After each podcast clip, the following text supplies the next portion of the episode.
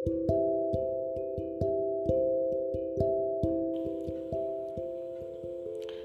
నేస్తాలు. పాముకి గరుడ పక్షికి అస్సలు పడదు. ఈ సంగతి మీకు తెలుసు. కానీ ఎందుకు పడదో తెలుసా? దానికి సంబంధించిన కథ ఒకటి ఉంది మీకు ఇప్పుడు చెప్తాను. వినండి. అనగా అనగా పుణ్యకోటి అనే ఒక వేటగాడు ఉండేవాడు. అతను గొప్ప విష్ణు భక్తుడు.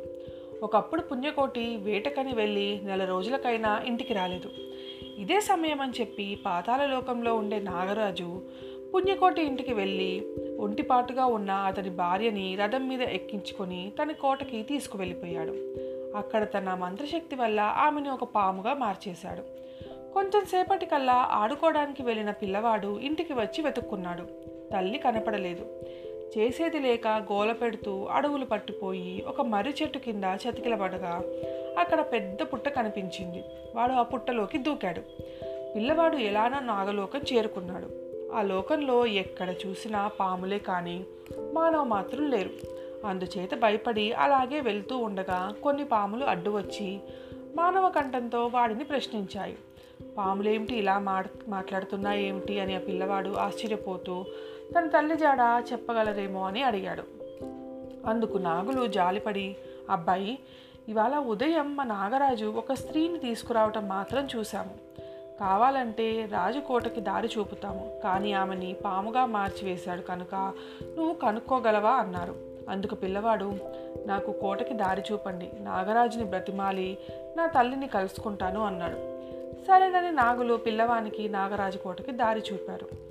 వాడు కోటలో అడుగుపెట్టగానే సర్పరూపంలో ఉన్న అతని తల్లి గబగబా ఎదురు వచ్చింది ఇది చూసి నాగరాజు వారిని కూడా పాముగా మార్చివేశాడు.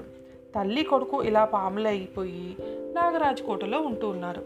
ఇంతలో అక్కడ పుణ్యకోటి ఇంటికి వచ్చి చూసుకునేసరికి భార్య లేదు కుమారుడు లేడు. పుణ్యకోటి యోచించాడు. రథచక్రాల జాడ కనిపించింది. ఆ జాడ వెంబడి వెళ్ళగా అరణ్యం అరణ్యంలో మర్రి చెట్టు మర్రి చెట్టు కింద పెద్ద పుట్ట కనపడినాయి గభీమని ఆ దూకాడు నాగలోకం చేరుకున్నాడు. అతన్ని చూడటంతోటే నాగరాజు పరుగున వచ్చి అతనితో యుద్ధానికి తలపడ్డాడు.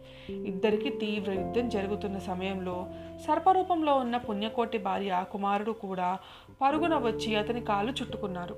వాళ్ళు తన భార్య కుమారులే అని గ్రహించి పుణ్యకోటి తన ఇష్టదైవమైన విష్ణువును తలుచుకొని వాళ్ళని తాకేసరికల్లా వాళ్ళు గరుడు పక్షులుగా మారిపోయారు. వీడెవడో అసాధ్యుల్లా ఉన్నాడే అని ఆశ్చర్యంతో చూస్తుండగా పుణ్యకోటి కూడా ఒక గరుడ పక్షిగా మారిపోయి నాగరాజుని తన వాడి కోళ్ళతో పట్టుకోబోయాడు.